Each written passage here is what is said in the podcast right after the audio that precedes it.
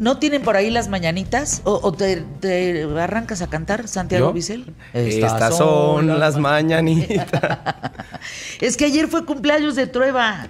Y estaba yo tan ególatra, tan metida en que yo había estado en la televisión, en el, el funeral de la reina y que yo me sentía Juan Camané, cállense.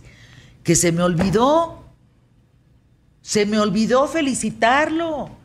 Me sentía yo ayer, ¿qué tal? Sí, no, que La cuando salió, base. cuando salió le dije, oiga, oiga, oiga, no me da una foto. Me dijo, no, no, ahorita no tengo tiempo. ¿Yo te dije eso? Así no te tengo dije. Ay. Hasta Santiago, mañana. ¿Tú viste eso? Mañana que ya se me Mañana baje. que ya se me baje. Pero además se la pidió en inglés. Sí. ¿Cómo Se fue? la pidió en inglés. ¿Cómo, ¿Cómo dijo en inglés? Can I take a picture with you? Oh, Eh, wow. right. Te digo que te dé las clases él, Sí, hombre. ¿verdad? mejor. Y le cobras Y le pago a él. 400, le pagas. Y le pago a él. ¿Cuánto le vas a cobrar las clases a Santiago Vicente? Gratis, gratis. Ay, mira qué A generoso. todo dar, a todo dar. sí. Eso. Qué Ahí generoso. ¿verdad? Está padre. Bueno, las mañanitas ya, estas son. No, hombre, pues a- se tardó el violín. ya, hasta ahí. Muchas felicidades, mi querido Trueba. Te amamos. Por cierto, ¿qué preguntaste ahorita antes de entrar al aire, Santiago Vicel? ¿Qué define a un indígena? Ese va a ser tema de Trueba. Ahí se va a hacer el tema de Trueba para de este viernes al otro. Estaría buenísimo. Este viernes que nos toca con. El lenguaje inclusivo. Uh, nos vamos a acabar agarrando el. Aquí ¿Verdad? a- a- Varias veces, ya lo hemos platicado, hemos tenido esta discusión varias veces. sí, sí, sí. Ese es el, Va a el ser el tema viernes. y creo que es interesante. Entonces, en 15 días, ¿qué define? ¿Fue la pregunta? ¿Qué define un indígena? ¿Qué a un indígena.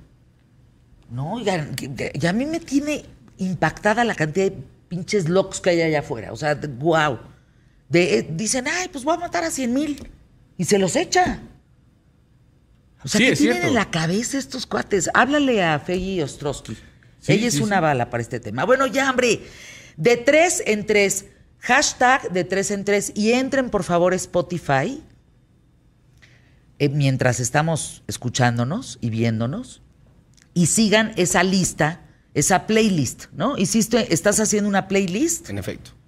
de todas las canciones De que todas las presentas. canciones que estoy recomendando, por si les da flojera buscarlas cada una, ahí las tienen todas juntas. Ah, pues eso está buenísimo. Entonces se llama de tres en tres, para que la sigan, ¿de acuerdo? Por favor, vayan. a ahí Spotify. estamos pendientes. Bueno, canción, la canción, las cal- es canción, película y restaurante de, de tres en tres. De tres en tres. Santiago Bissell. Te escuchamos. Empezamos con la canción. Tenemos un estreno breve. Hace poco salió esta canción. Se llama Hold Me Closer. Es una colaboración de Britney Spears con Sir Elton John. Eh, ¿Por qué escogí esta canción? Esta canción, aparte de que se me hace una buena canción, no se me hace algo excelente ni extraordinario, pero quería discutir que se me hace una gran manera de Elton John de mantenerse vigente actualmente. Creo que sí. ah, cantar con Britney Spears. Creo que, creo que, porque además, o sea, la canción está conformada por dos de sus, por dos grandes éxitos que tuvo. Uno es Tiny Dancer y otro es The One. Ya había tenido un éxito previo con Dua Lipa, que se llama Cold Heart, que es, trae la de Rocketman, Sacrifice, entre algunas otras. Entonces, lo que quería discutir es, para un artista que lleva tanto tiempo en el medio, se me hace muy impresionante la manera de encontrar de ser vigente actualmente y que la gente hable de él y, y lo reconozca, ¿no? Haciendo canciones Haciendo con- música actual y, y evolucionando conforme al, al medio musical se me hace bastante inteligente de su parte. A ver, vamos a escuchar.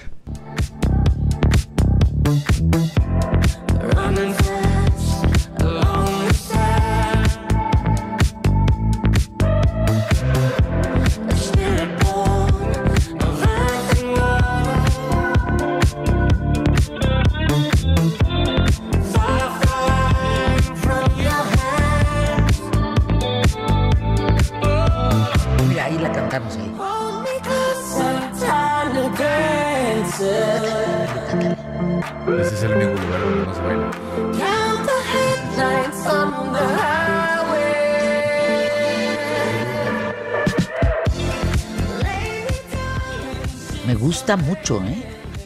A mí también no se me hace una canción extraordinaria, creo que las originales Son siempre van a ser mucho mejores, pero también es un gran regreso para Britney Spears después de tuvo un problema con el papá con la tutela que le estaba ganando todo, o sea, todo lo que ganaba, no la estaba dejando sacar música. Entonces creo que está, estuvo cuatro años fuera de estudios. ¿Con esta grabar. regresó? Con esta regresó, entonces Y fíjate que cómo, cómo piensa Santiago y cómo pienso de. O sea, yo no sé si es una cuestión de edad, pero por ejemplo, dice él, es, es la forma de que Elton John se mantenga vigente. Y yo pensé al revés, yo dije, es la forma en cómo Britney se puede colgar de un artista, ¿no? Para, qué para, para ponerse vigente, para estar vigente, porque pues Elton John creo que no necesitaría, ¿no? Digo, no lo sé. Pero siento que hoy en día somos una generación que le falta mucha cultura. Y más en, en ese sentido, cultura oldie, 80, Sí, 70. exacto. Entonces, Muchos chavos no conocen a Elton John, ¿verdad? pues se volvió muy famoso por el tema de Rocketman de la película. Buenísima. Muy película. buena. Yo creo que ha sido de las películas biográficas que más me Oye, han Santiago. ¿esa película empieza cuando él sale del Dodger Stadium?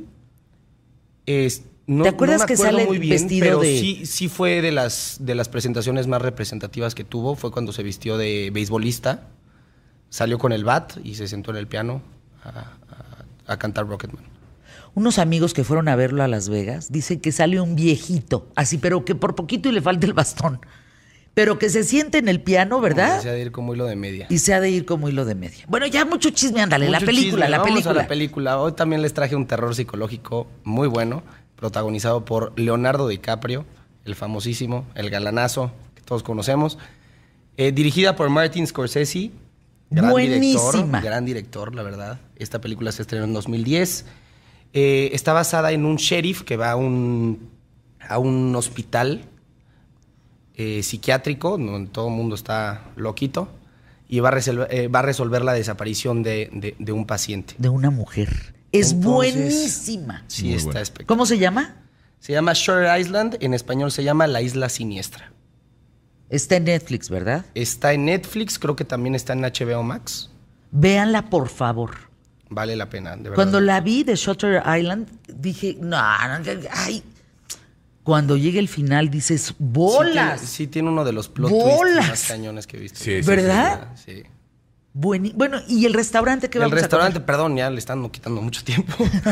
Hoy les traje las pizzas del perro negro. Unas pizzas. ¿Cómo así se llaman? Así se llaman. Unas pizzas espectaculares que se encuentran en Coyoacán, en la del Valle. Tienen varias sucursales, pero esas son las más famosas. Son pizzas de tacos de canasta, de chilaquiles, de pastor, de chile poblano, de ¿Cómo? chile relleno. De verdad, muy, muy ricas. Vayan a probarlas. Hay de mac and cheese. Se me antojó. A de mí también se me hizo boca. Tenemos hambre. Bueno, entonces, Hold Me Closer, la canción, película La Isla, Island. sí, Shutter Island, de la Isla Siniestra, y el restaurante Pizza del Perro Negro. Qué buen nombre, ¿no? Vayan, unas pizzas es- extravagantes que no se pueden perder. Están en Félix Cuevas y en Chicoténcatl, en Ciudad de México.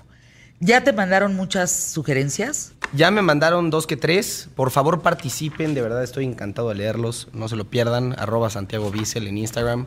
En Twitter, arroba Santiago-Bissell.